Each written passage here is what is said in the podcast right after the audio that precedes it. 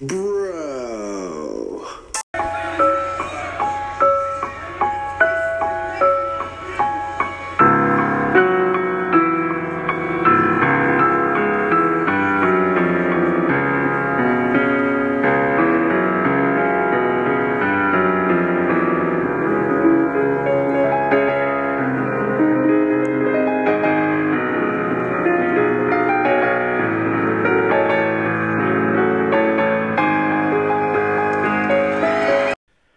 Welcome to Fan Friday Promo Edition Part 2. These are all the promos we could not fit into the podcast last Friday. So I hope you stay tuned and are thoroughly enjoyed as we run down the different promos from several different companies. Next up, we have a promo from AEW. This is Cody Rhodes asking for a favor from his brother, Dustin, after their match at Double or Nothing, the first ever AEW pay per view. You don't get to retire here. You don't get that. Because I got to ask you a favor. In front of God and the whole world. Before AEW was a thing, before we filled this place up, it was me, it was Kenny, it was Matt, it was Nick, it was Tony. And I put my name on a piece of paper for our show next month in Jacksonville for Fight for the Fallen. You know what the match that I put my name down on? It was myself and a partner of my choosing.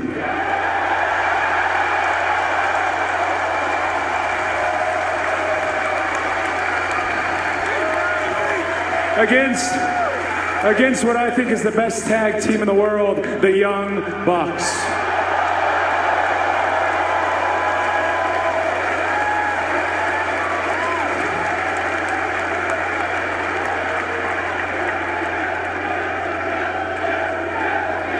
But Dustin, I don't need I don't need a partner. I don't need I don't need a friend.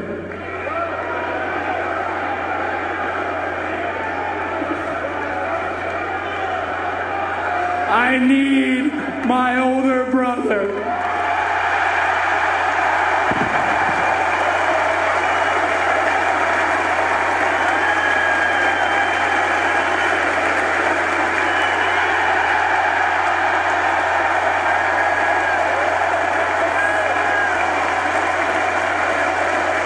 Now we take a trip to AEW, their first pay per view ever, double or nothing, and an iconic and a really great match between Cody and the natural Dustin Rhodes, his older brother. And after the match, this is supposed to be Dustin's retirement match. After the match, Cody gets on the mic and cuts the great promo asking for a favor from his brother. Yeah, and I mean, as people with brothers, you know, this really stands out. You know, he's like, I don't need this, I don't need that. I just need a brother.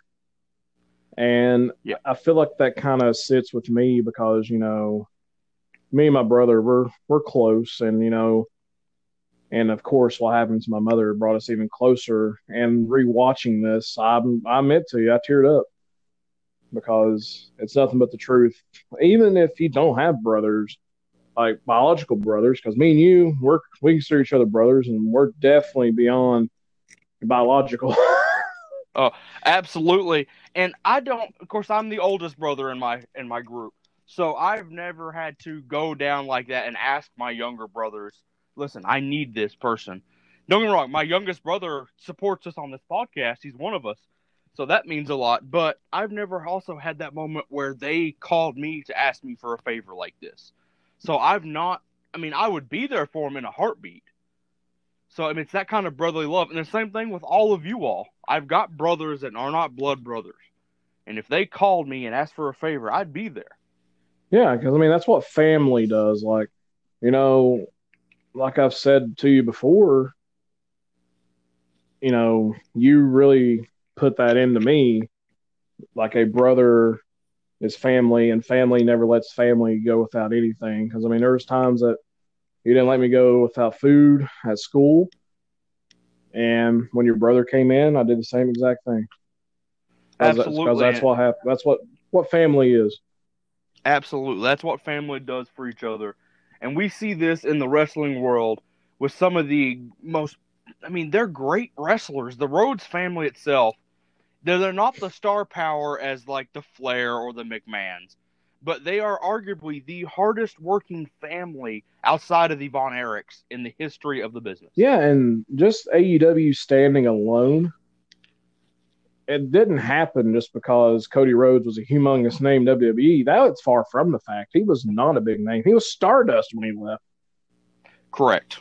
And a gimmick people liked, but he truly hated to the core. Yep. And so, I mean, it's not like he built this company out of, you know, just cause off his name or anything like that. It's from hard work and dedication. They're more like the Hart family than people realize. Oh, yes. And then you take Dustin, who he's been in the business as long as The Undertaker. Yeah, as I'd say, it's been 30 plus years because he's kind of older. And he's he just took a leap of faith, trusting his brother by leaving an established company that he'd been with for over 20 years to just take a shot. Listen, I'm going to go with my brother. I'm going to support the stuff he does. And that was a shot in the dark. I mean, he's over 50 years old. That's not a guarantee that he's going to have the same pop. No. He does. He does. He does. I think it might even be more of a bigger pop because I don't think Goldust was a very. It wasn't a character that was handled with care. I mean, it's Vince McMahon, so no, the second that. run, the second run of Goldust was a whole lot better handled than the first run. Yeah, the first run was really weird. We don't uh, talk yes. about that. no. no. You want to talk about things that should be forgotten in wrestling history, which would be a good Fan Friday. Uh, yes, but I mean this this promo is great because you see the raw emotion. I mean, both of these guys are bloodied from their match. Yeah, I mean, it wasn't. This match wasn't. You know, it wasn't your normal everyday match. It was a match to I feel like almost to the death. yeah, and it was in the middle of the card. You know, which is even crazier. Yes, and you see the raw emotion on Cody's face when he's asking Dustin, who's in the corner, kneel down because he can't get up. Listen, I need a favor. I don't need a, a friend. I don't need a partner. I need a brother. And he drops the mic, and that's when Dustin hugs his younger brother because that's they've got each other left. That's it. Yeah, I mean everyone else in the wrestling world, probably not everybody, but everyone that he thought turned their back on the Rhodes family for doing Absolutely. what they're doing. Absolutely. So this this whole promo set just shows how great Cody can be, and it also shows how important family is. Blood or not, family is family. Amen to that. And you know, people say, you know, I think it's like blood's thicker Blood, than uh, water or, or water's yes. whatever. Yeah. And that can't be more true than literally this promo. Absolutely. Next up, we have the great one, the most electrifying man in sports entertainment, The Rock, serenading Vickie Guerrero. There's a very special woman that The Rock wanted to sing a very special song to tonight. No, not Cookie Puss. And I'd like to bring her out here. Would you please come out, Vickie Guerrero?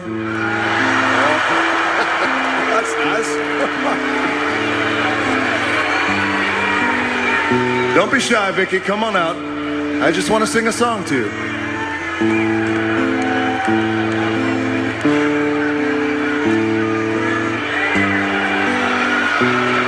Ah. There you are, Vickie. There you are. You look so nice. I got a very special song I wanted to sing for you, Vickie. You ran off last time. Last time I was talking to you backstage. Sing a very special song. I want to sing it to you here in Houston.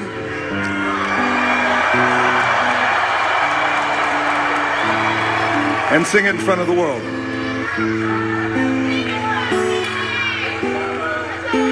One of my favorite artists, Mr. Eric Clapton.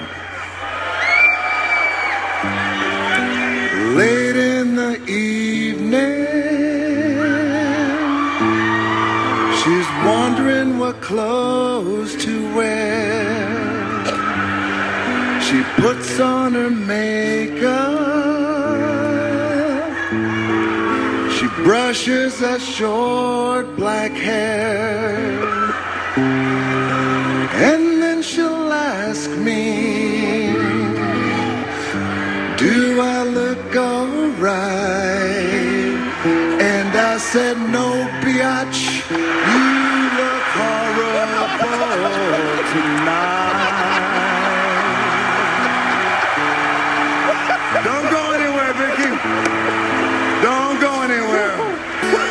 gonna want to hear this because the world wants to sing it to you.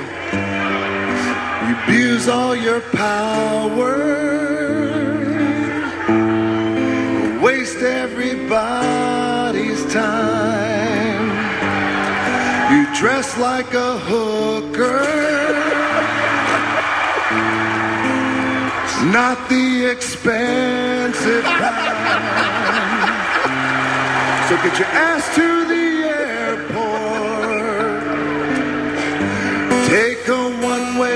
one-way because biatch, you look horrible tonight. I said biatch, you look horrible tonight.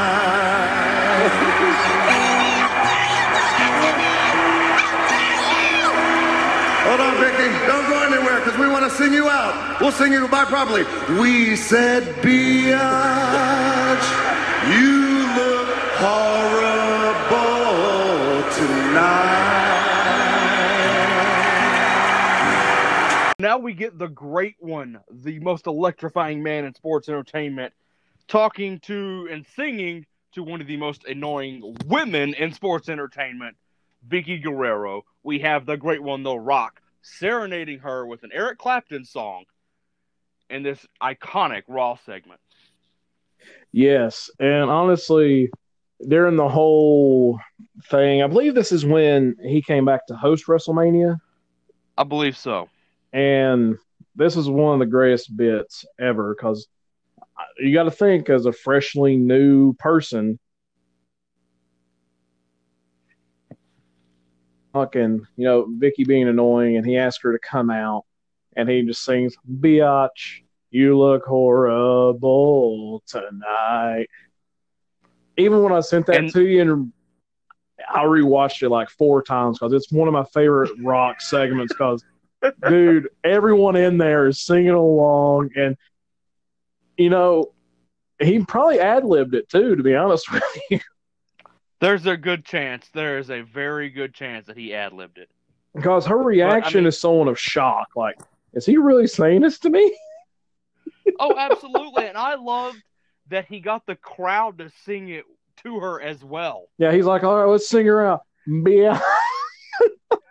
like, there's probably 18,000 people in that arena that night. And they not only did they, you know, get to see history, they also got to hear some iconic The Rock stuff.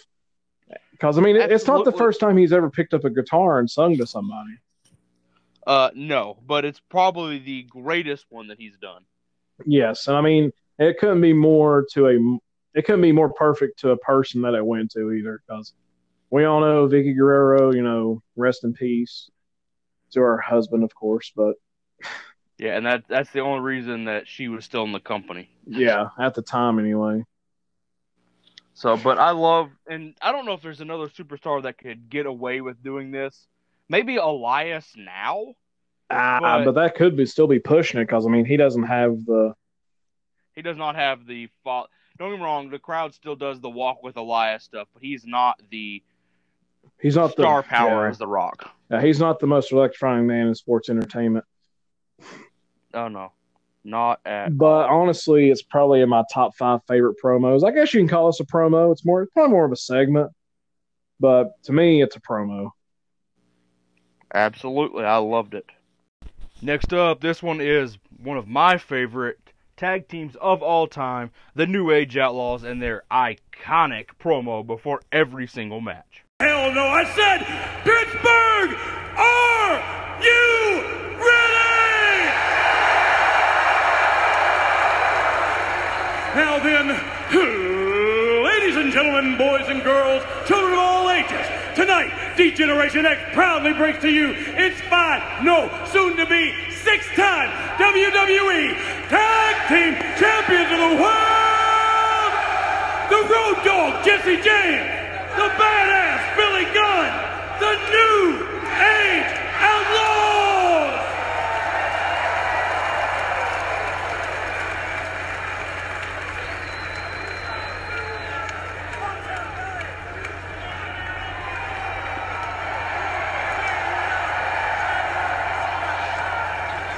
And of course, if you're not down with that, we got two words for you. Oh, you didn't know? The New Age Outlaws are one of my favorite tag teams of all time. Just because, I mean, you could go mid 90s, anywhere up to. If they both came back now, it would be the same reaction from the fans. Everything, when Road Dog says, hey, ladies and gentlemen, the entire crowd would repeat word for word what the Road Dog Jesse James and the badass Billy Gunn have to say. It's that kind of legendary status that sticks with the New Age Outlaws. Because these promos were every night, every match they had, this was cut before it. So DX stuck out phenomenal, phenomenally. And the New Age Outlaws made this. Both men could talk. And this promo alone is used every night. So it's kind of their intro instead of promo. But if you're not down with that, they have two words for you. Next up, you'll hear the debut of Y2J himself, Chris Jericho, and the response he gets from The Rock.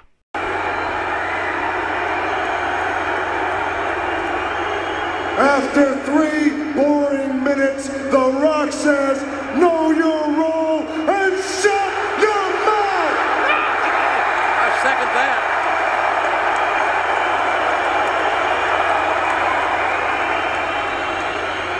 How dare you, little jabroni, come on The Rock show and not even have the class to introduce yourself? What is your name? I told you. It doesn't matter what your name is! You gotcha. That The Rock says you talk about your Y2J plan. Well, The Rock has a little plan of his own, and it's called the K.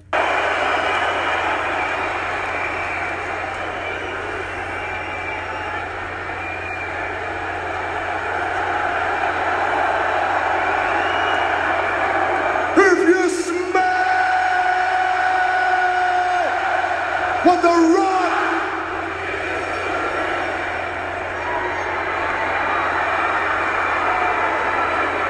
is cooking. So what you have just heard is the debuting Chris Jericho going toe to toe with the great one, The Rock. We hear Jericho cut his spiel, just a little bit of it, and then we get The Rock with his iconic catchphrases and his slander towards Y2J. I think from this very moment when The Rock stood toe to toe with Jericho on the mic, it solidified Chris Jericho as a bona fide future star of wrestling. Not just in any company, because we know what he's done. He's been champion in WWE, AEW, New Japan, all of these. But this moment solidified Chris Jericho in his debut that the Great One was going to put him over. This was the most electrifying superstar of all time. Put him over. And I still love that. And you had the audacity not to introduce yourself. And then he hits that. It doesn't matter what your name is. I loved it because this was The Rock. And I think every person that grew up watching The Rock has said that line at some point. And the iconic, if you smell, that line has been said more often than not. Next up, we have two of the biggest debuts in WCW history. We're talking about Mr. Machismo himself, Scott Hall, and the big guy, Kevin Nash. It looked like they were taking a little invasion from WWF at the time, but you'll learn. Just enjoy these promos. People, you know who I am. But you don't know why I'm here. Are we gonna get security here? Where is billionaire Ted? Where is the Nacho Man? That punk can't even get in the building. Me, I go wherever I want, whenever I want. Listen, And where, oh where is Scheme Gene? Cause I got a scoop for you. When that Ken doll lookalike, when that weatherman wannabe comes out here later tonight, I got a challenge for him for billionaire Ted, for the Nacho Man, and for anybody else in uh, WCW. hey, you want to go to war? You want a war? You're going to get one. walk. What? I'm here. Where is he?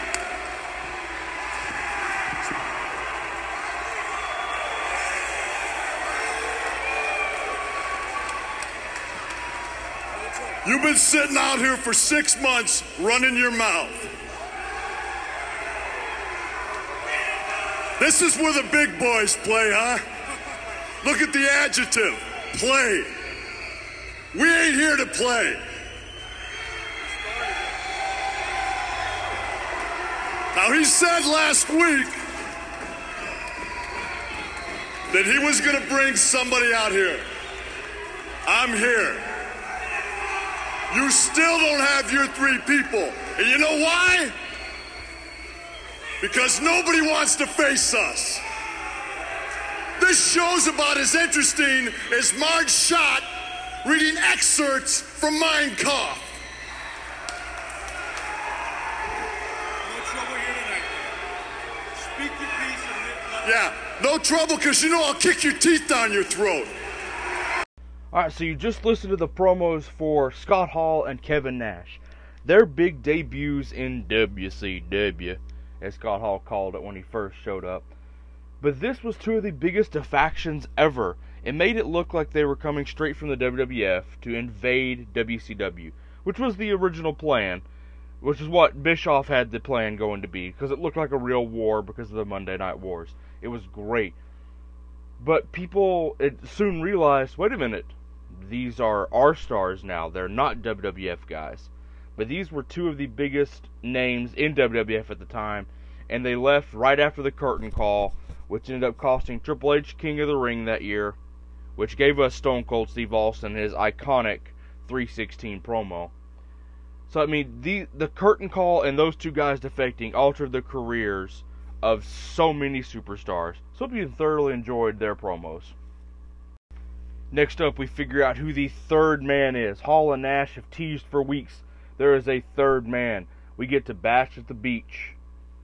Two of them show up. Who is our third man? Oh,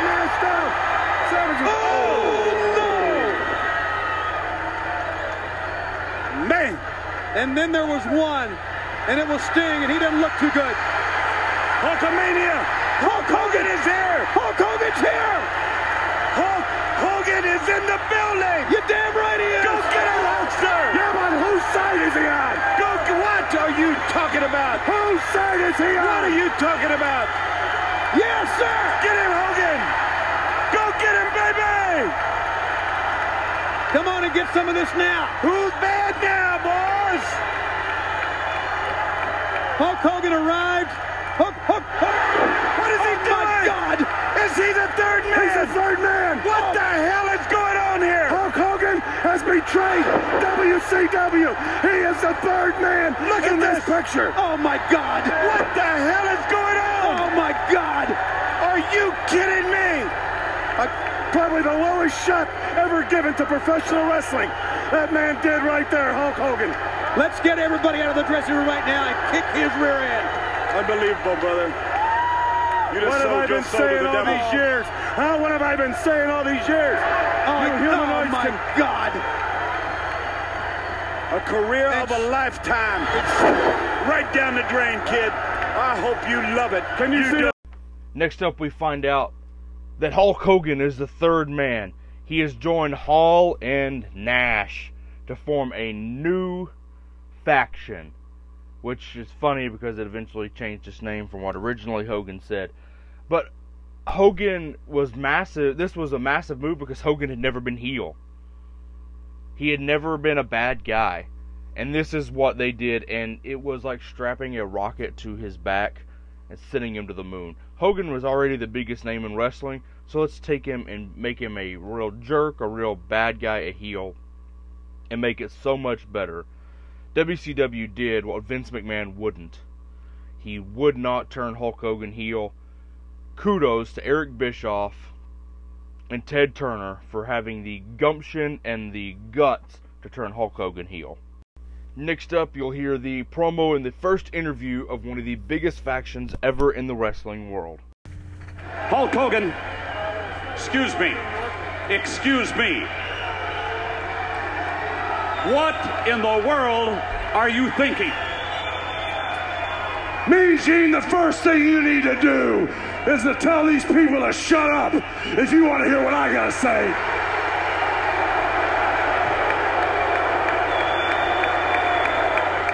I have been with you for so many years. For you to join up with the likes of these two men absolutely makes me sick to my stomach.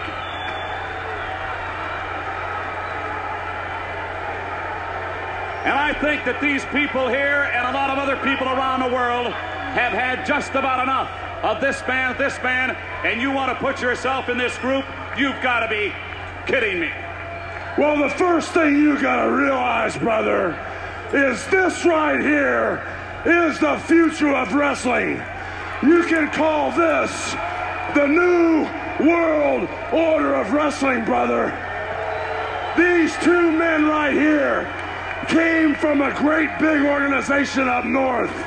And everybody was wondering who the third man was. Well, who knows more about that organization than me, brother? I've been there, I've done that. You have made the wrong decision, in my opinion. Well, let me tell you something. I made that organization a monster. I made people rich up there.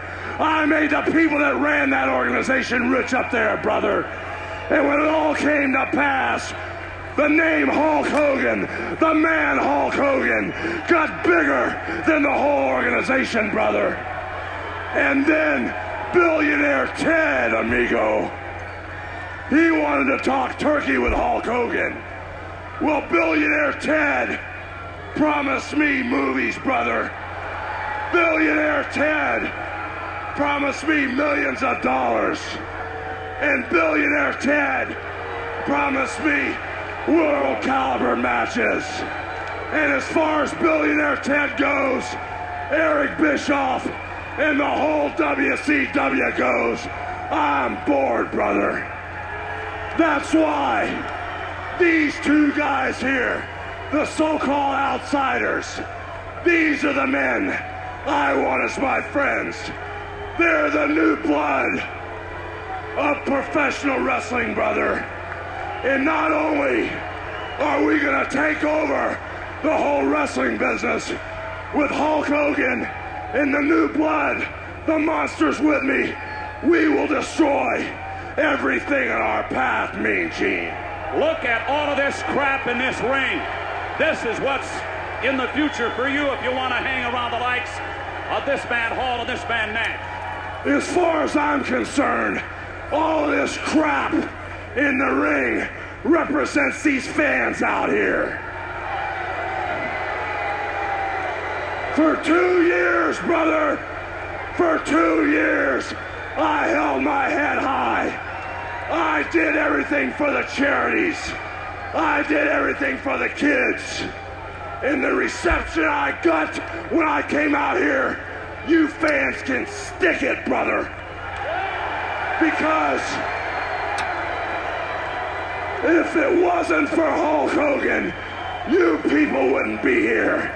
If it wasn't for Hulk Hogan, Eric Bischoff would be still selling meat from a truck in Minneapolis.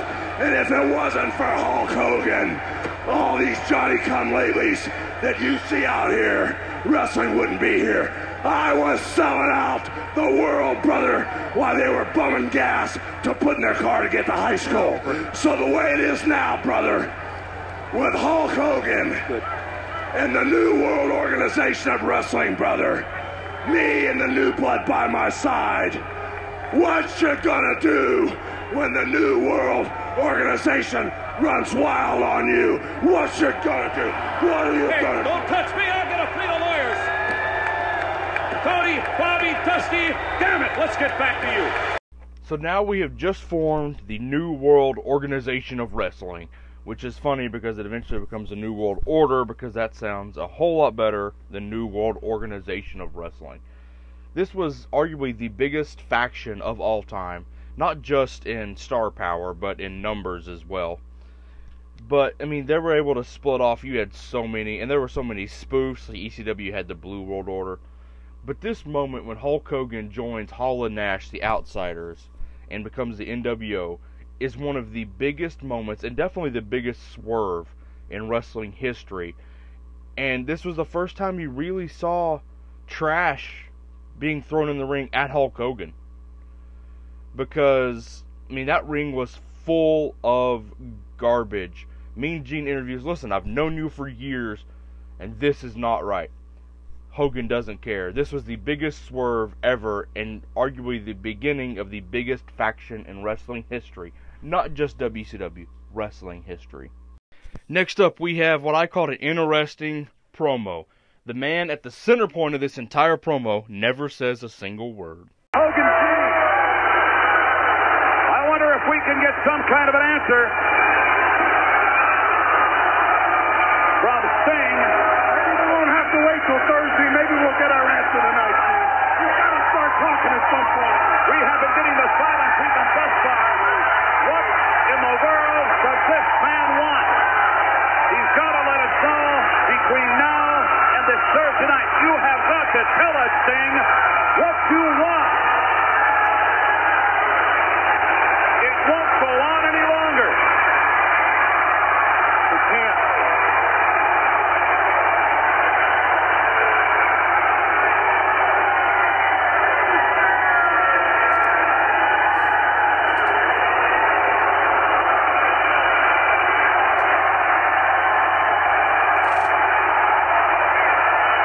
Wait a minute. Don't touch. J.J. Dillon. He's pointing to a sign. You can see the sign. He's pointing to another sign.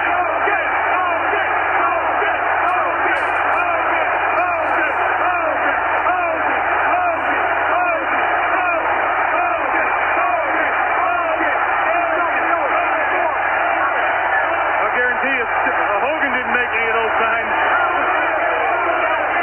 Sing!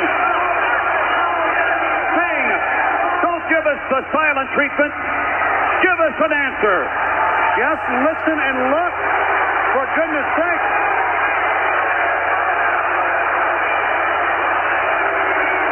Adios.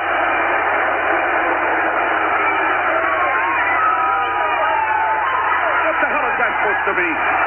Gene, he's got till Thursday. I want him to start talking.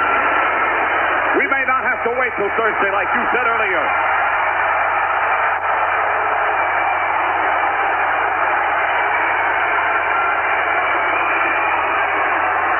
Get, Hogan, Hogan, Hogan,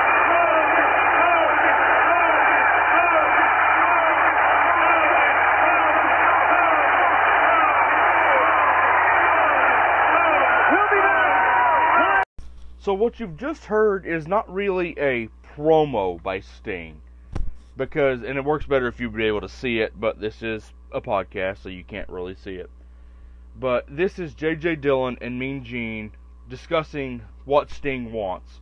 Sting has been silent for a very long time at this point, and J.J. Dillon gives him a ultimatum. Listen, you have between now and Thursday to give me an answer, and we hear the crowd erupt. Sting comes down to the ring, points all around, which is signs that say Sting wants Hogan. Hulk versus Sting, all this stuff. So this was one of the biggest moments, and the fact that they were able to play it off as, yeah, we don't know what Sting wants, was great because everyone knew what Sting wanted. It just this whole the crowd eruption. You can hear the crowd erupt. You can hear Mean Gene say, "We can't see him," but this to me is phenomenal. So thank you, Brian, for submitting Hall and Nash, NWO, and Sting. Our next promo is the phenomenal Undertaker breaking character for the first time as he calls out the head of WWE. Why I'm so pissed off at Vince McMahon. We're live. Let's start from the beginning. Some 10 years ago, when I first arrived in the World Wrestling Federation, Vince McMahon was known for somebody that would give somebody an opportunity, even if they were just a, a little different. And Vince McMahon did just that. He gave me the chance to be myself, to be the Undertaker.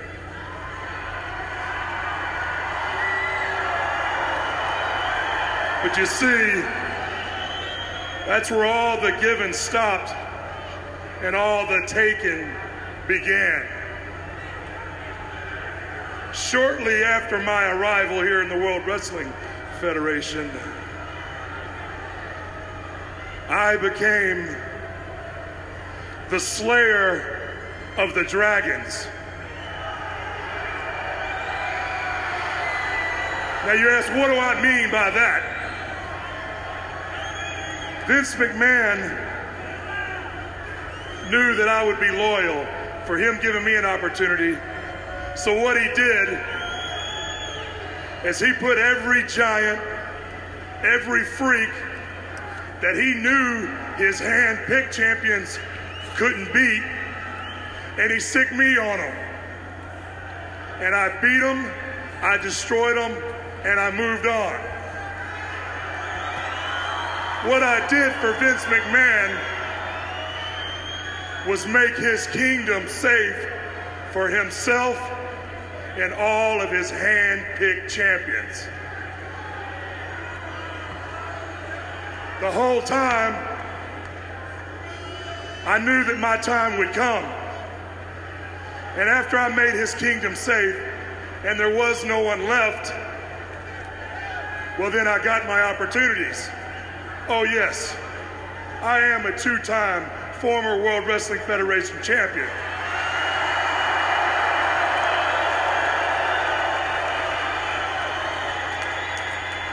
But as you all know, my tenure as champion, they didn't last very long. Why? Because Vince McMahon didn't want someone like The Undertaker representing the World Wrestling Federation.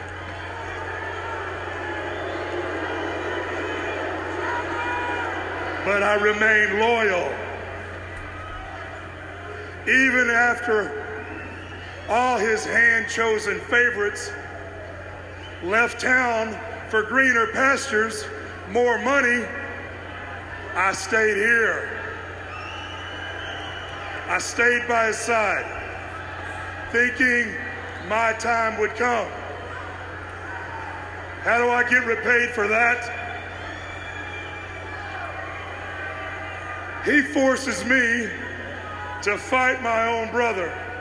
He gives Paul Bearer an open forum to discuss every tragic incident that ever happened in the life of The Undertaker. For what reason? Let me tell you why. Because it's all ratings. He put my family tragedy on the line for ratings. And even after all that, I never lost my smile. I kept on fighting. And as I've been taking care of family business, Stone Cold Steve Austin, right to the top. But don't get me wrong, I got nothing against Steve Austin. The only thing Steve Austin ever did was come to the ring and fight me like a man, and that's all I ever asked.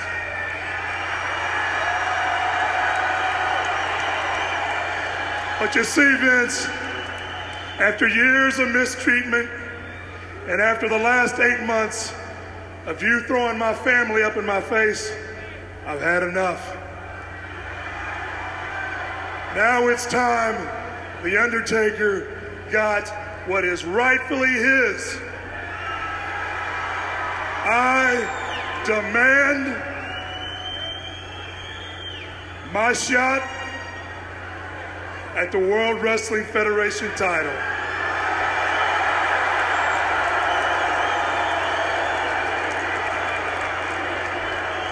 Now I've done enough talking.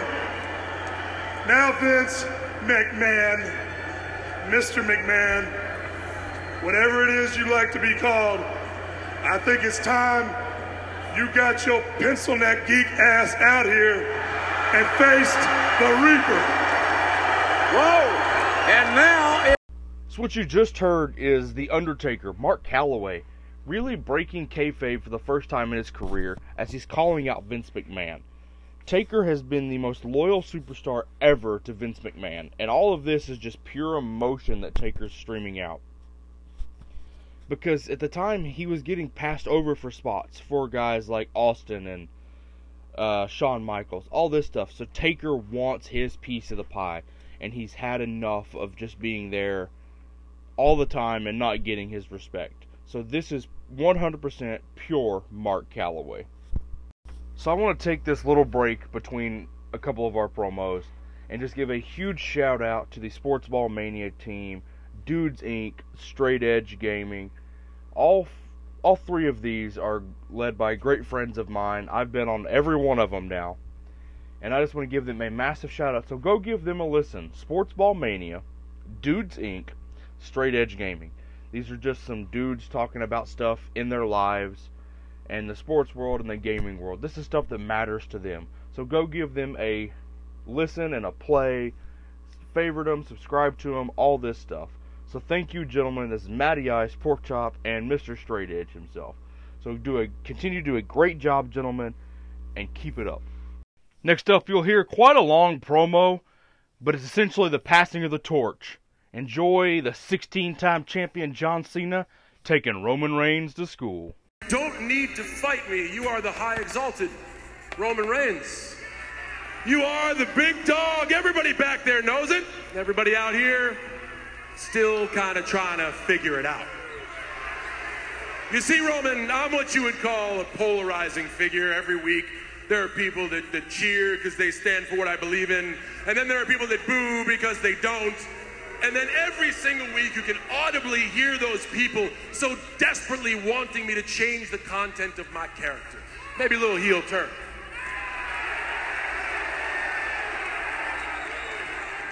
But with, with you, it's, it's different. I don't know if anyone's ever told you this. They go back and forth with you because when they look at you, they see what I see a cheap ass, corporately created John Cena bootleg. Here, he ain't the guy. Dude, you're just a guy. A guy trying so desperately to fill shoes that you never will. Listen carefully, young man. I'm not the Undertaker. I'm not a battered veteran at the end of his career with a bad hip. I am the fastest, strongest, and hungriest that I have ever been in my entire life. And the reason you won't sign that is because you know if you do, your Roman Empire. Again, he's the king of this. He can take anything and spin it. That's what he does.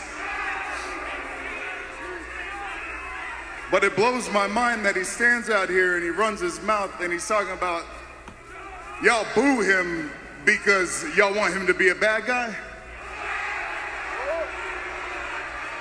They boo you because, first of all, you suck.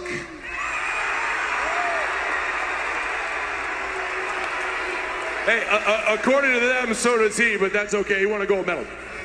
Just shut up for a while. How about that? And second of all, Go ahead, find it. Go ahead. Oh, wait.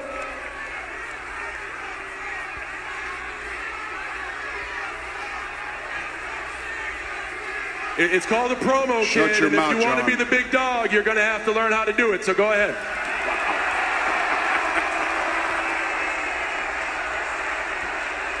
See you, fourth wall. the reason why they boo you is because they see right through you. You're a phony. You're a yes man who can learn how to do anything or be anything. So if you wrap all that up, you're just a fake bitch.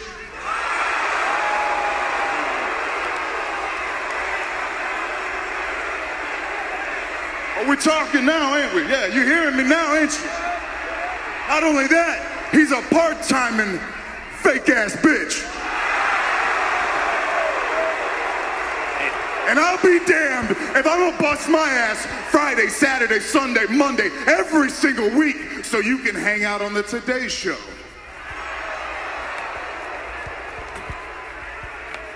Then jump on his big old bus. And hell, maybe I'll come to a WWE show if they pay me enough. But what are you really gonna do, John? What are you gonna do, huh? You're gonna jump off that bus with that big ass shuffle. That big shut, that big shovel. That's what you're gonna do, and you're gonna bury as much young talent as you can. Because that's what you do, right? That's how you stay on top of the mountain.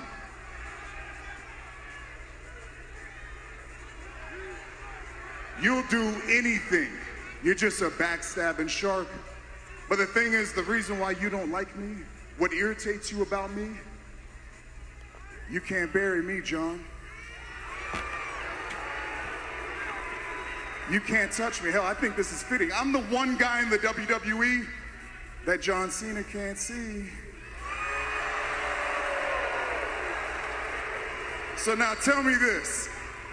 Why would I want to lessen myself, my legacy, my bloodline to be the next John Cena when I can be the one and only Roman Reigns? Because Roman Reigns is a fool. Roman Reigns is a damn fool. There's an old saying it's better to keep your mouth shut and have people think you're stupid than to open and prove them right. You, of all people, you waltz down here and use the same pathetic excuse that every other single person before you has done. You, with all your gifts and all your opportunities, you have the gall to blame me. That's fine, that's fine, big dog. Congratulations. It took you five years to get a halfway decent promo, but now I'm about to shrink you down to size. Oh boy. Okay. So everybody back there thinks I got this mythical golden shovel. That I got these magical powers that I can control everything and keep everybody's fate. Dude, I can't tell if you're blind or stupid. Look and listen. They hold the keys. They always have. They always will. But you gotta blame me. Fine, I've been hearing that racket for 10 years and I ain't tired yet. I'm strong enough. I've been called a lot worse by a lot tougher. but you actually believe that I'm a shark, that I hold everybody down, that I swim to the top and keep them underwater at any and all costs. I'm a level with you, homie. I haven't main evented WrestleMania in five years. I was the opening match at SummerSlam. I was honored and privileged to earn the United States title at this stage in my career and use it as a beacon of opportunity to introduce new superstars to the WWE like Kevin Owens and AJ Styles, just to name a few. You took the U.S. title as a demotion. And you stand there and blame me. Fine, I blame you. I'm still here because you can't do your job.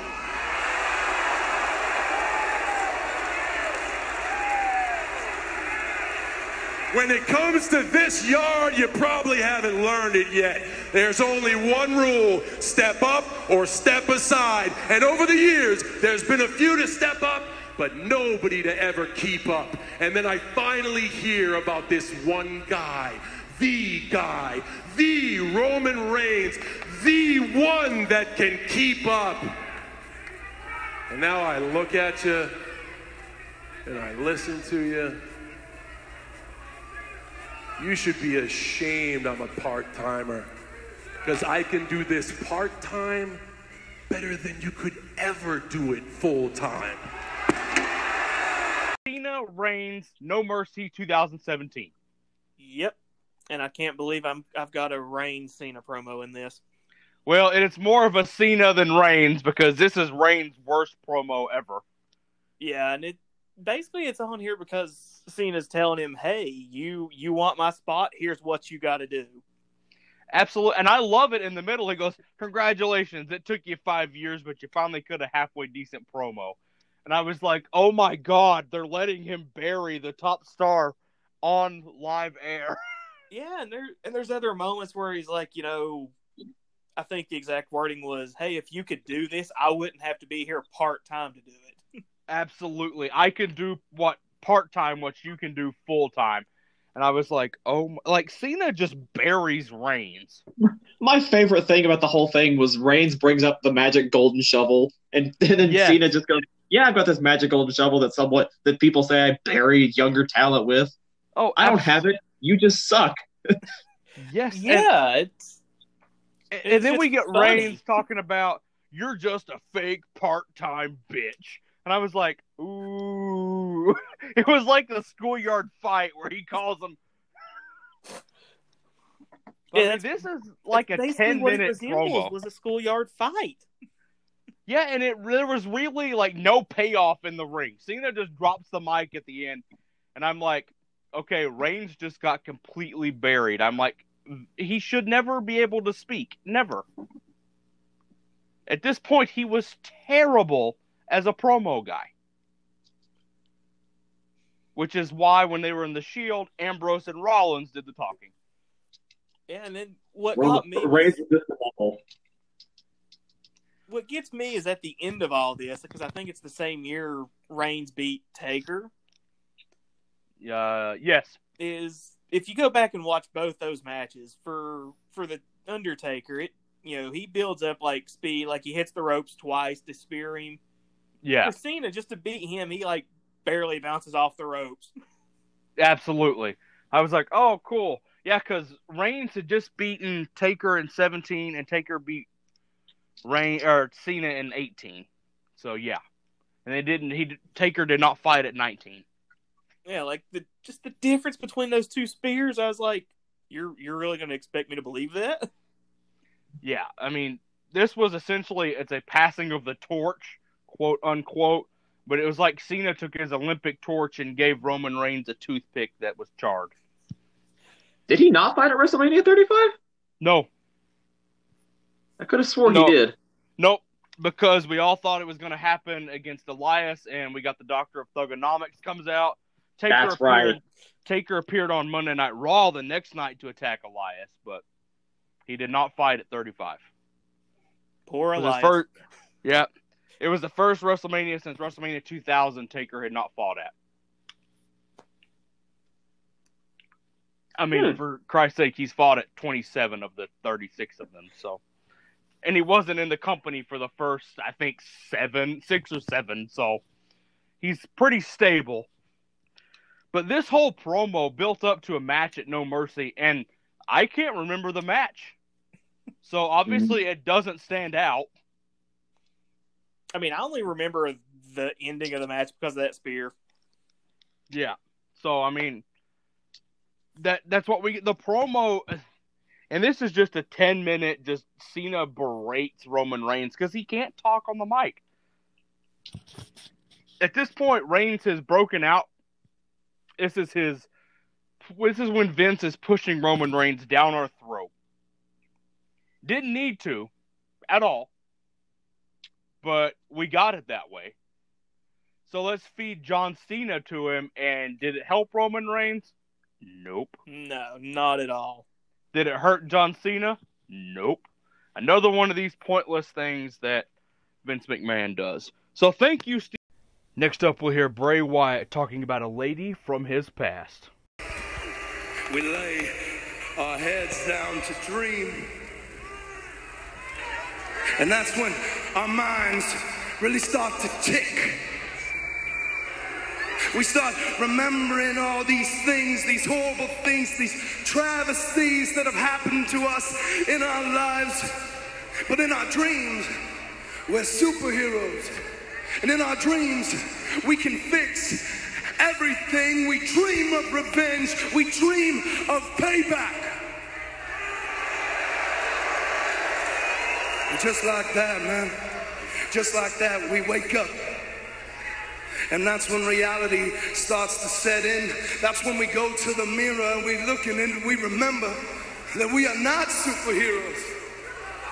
And that we cannot fix everything.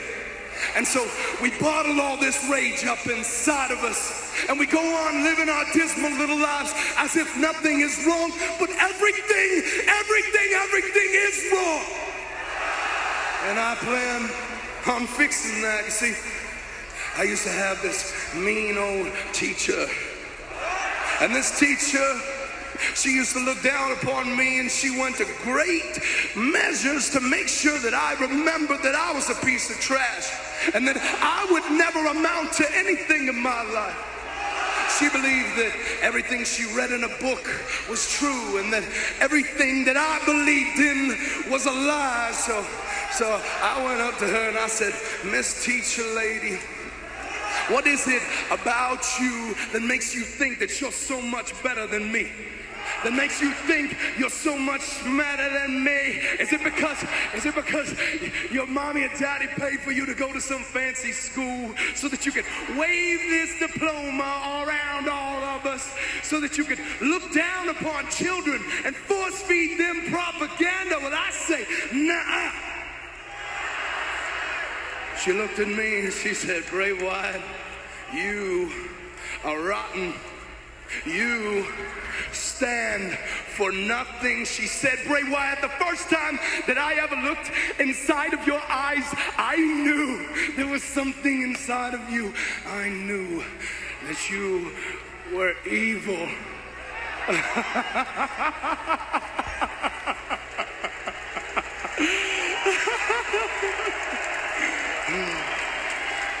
But I'm proud to say that right now, somewhere, that teacher lady is rotting inside of some retirement home, filled up with all of her life's regrets. But I, Bray Wyatt, stand here in front of you today as a conqueror. As a revolutionary, as the man of a thousand troops, and I say, Miss Teacher Lady, look at me right now. I got the whole damn world in my hands.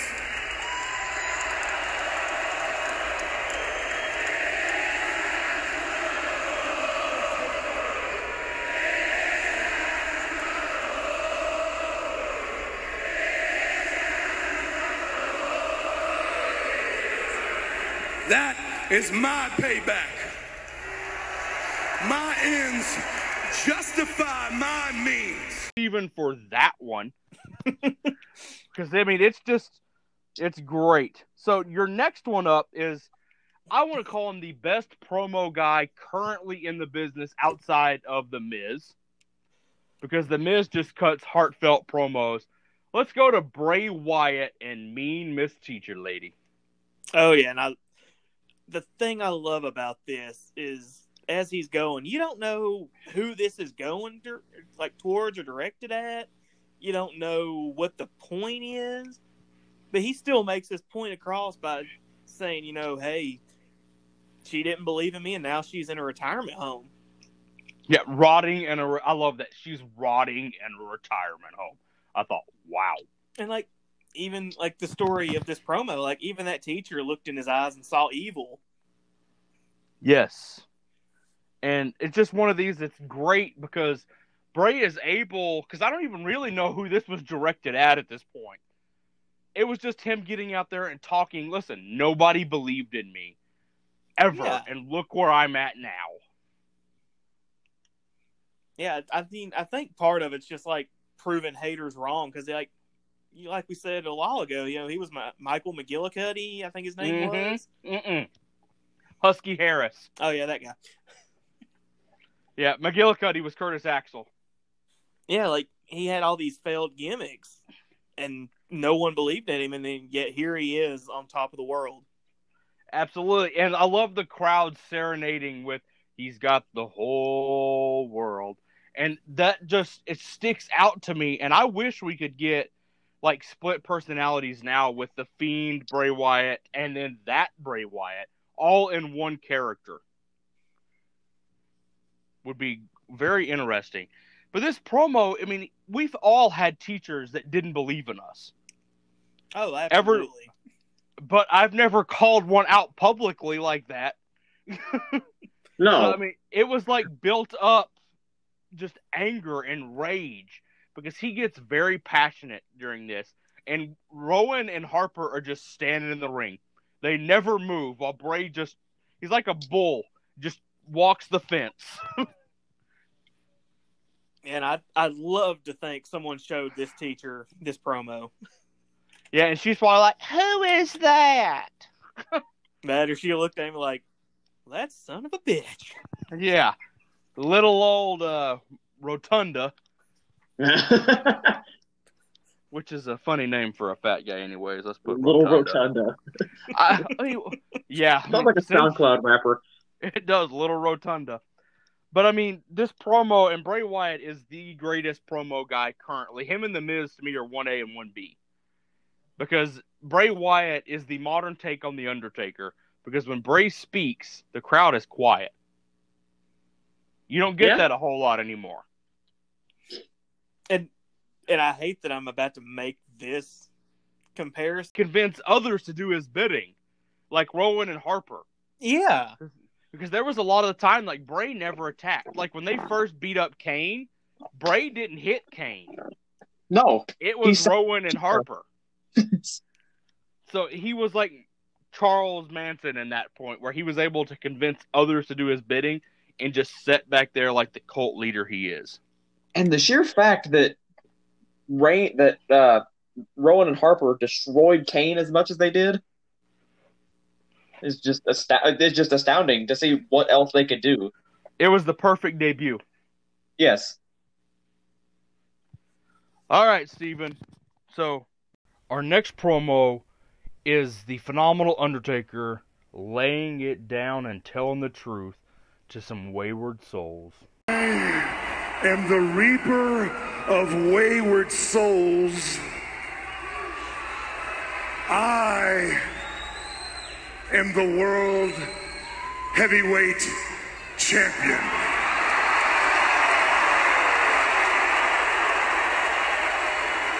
And this, this is the holy grail of everyone who steps foot in this ring. And that is why it was so important that I possess it. Because every wayward soul would stray from crossing the path of the Undertaker. But now, consumed by the lust of fortune and fame,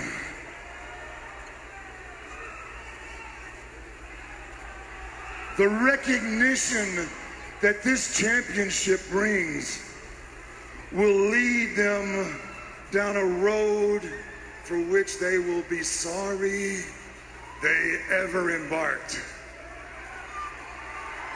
Because that road ends in my yard.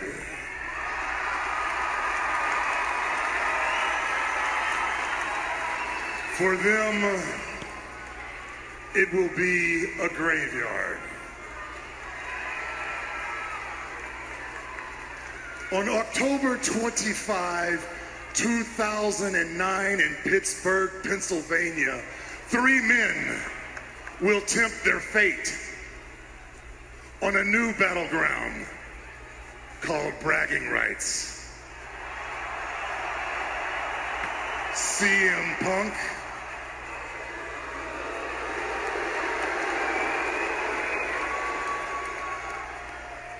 Punk escaped Hell in the Cell relatively in one piece.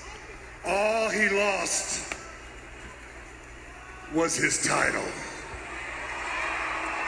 At bragging rights, I will take his soul.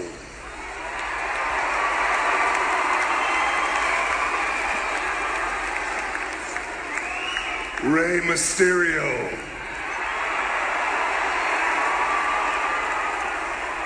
Your tenacious heart is legendary. Your courage unquestionable. But make no mistake about it, I will show you no mercy.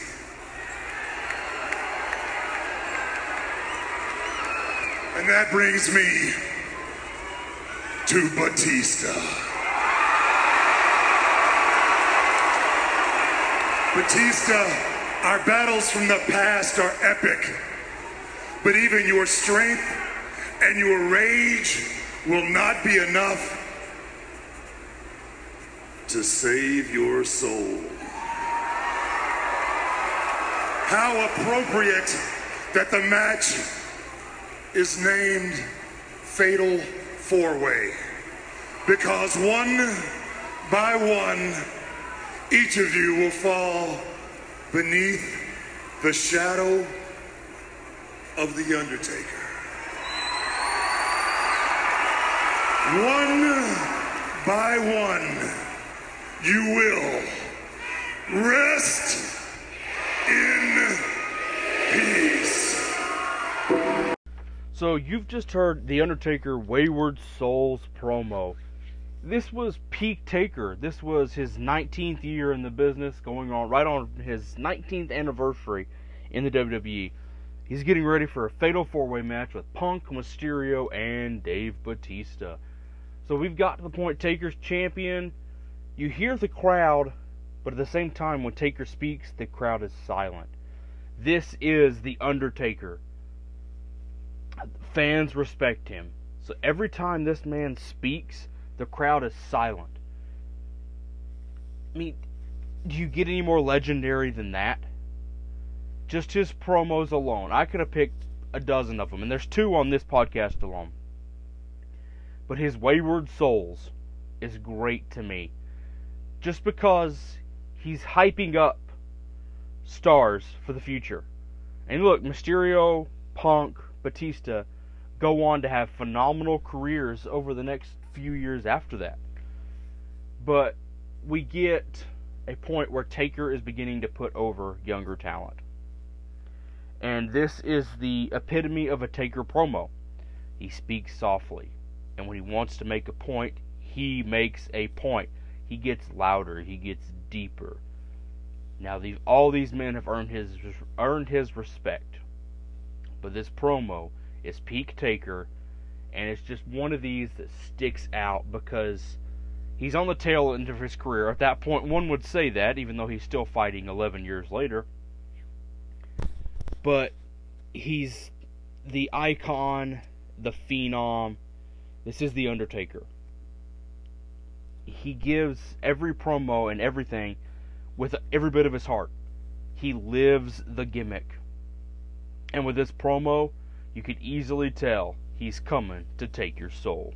My, my competitive spirit is to be the best at anything you can do. You know, if I'm in, in a McDonald's flipping hamburgers, I'm to be the best goddamn hamburger flipper they got. When I got a guy putting a ceiling on what I can be or saying that I can't do something, well, that's when you fucked up because I'll prove your ass wrong every single time because uh, I ain't afraid of hard work and I'll outwork every motherfucker that there is to get where I want to go. Matty Ice, so we have three of your promos that you have given me that were different than last week's promo. So we're to lead it off with a not as much of a promo, but an interview. Correct. It's more of a Stone Cold Steve Austin's.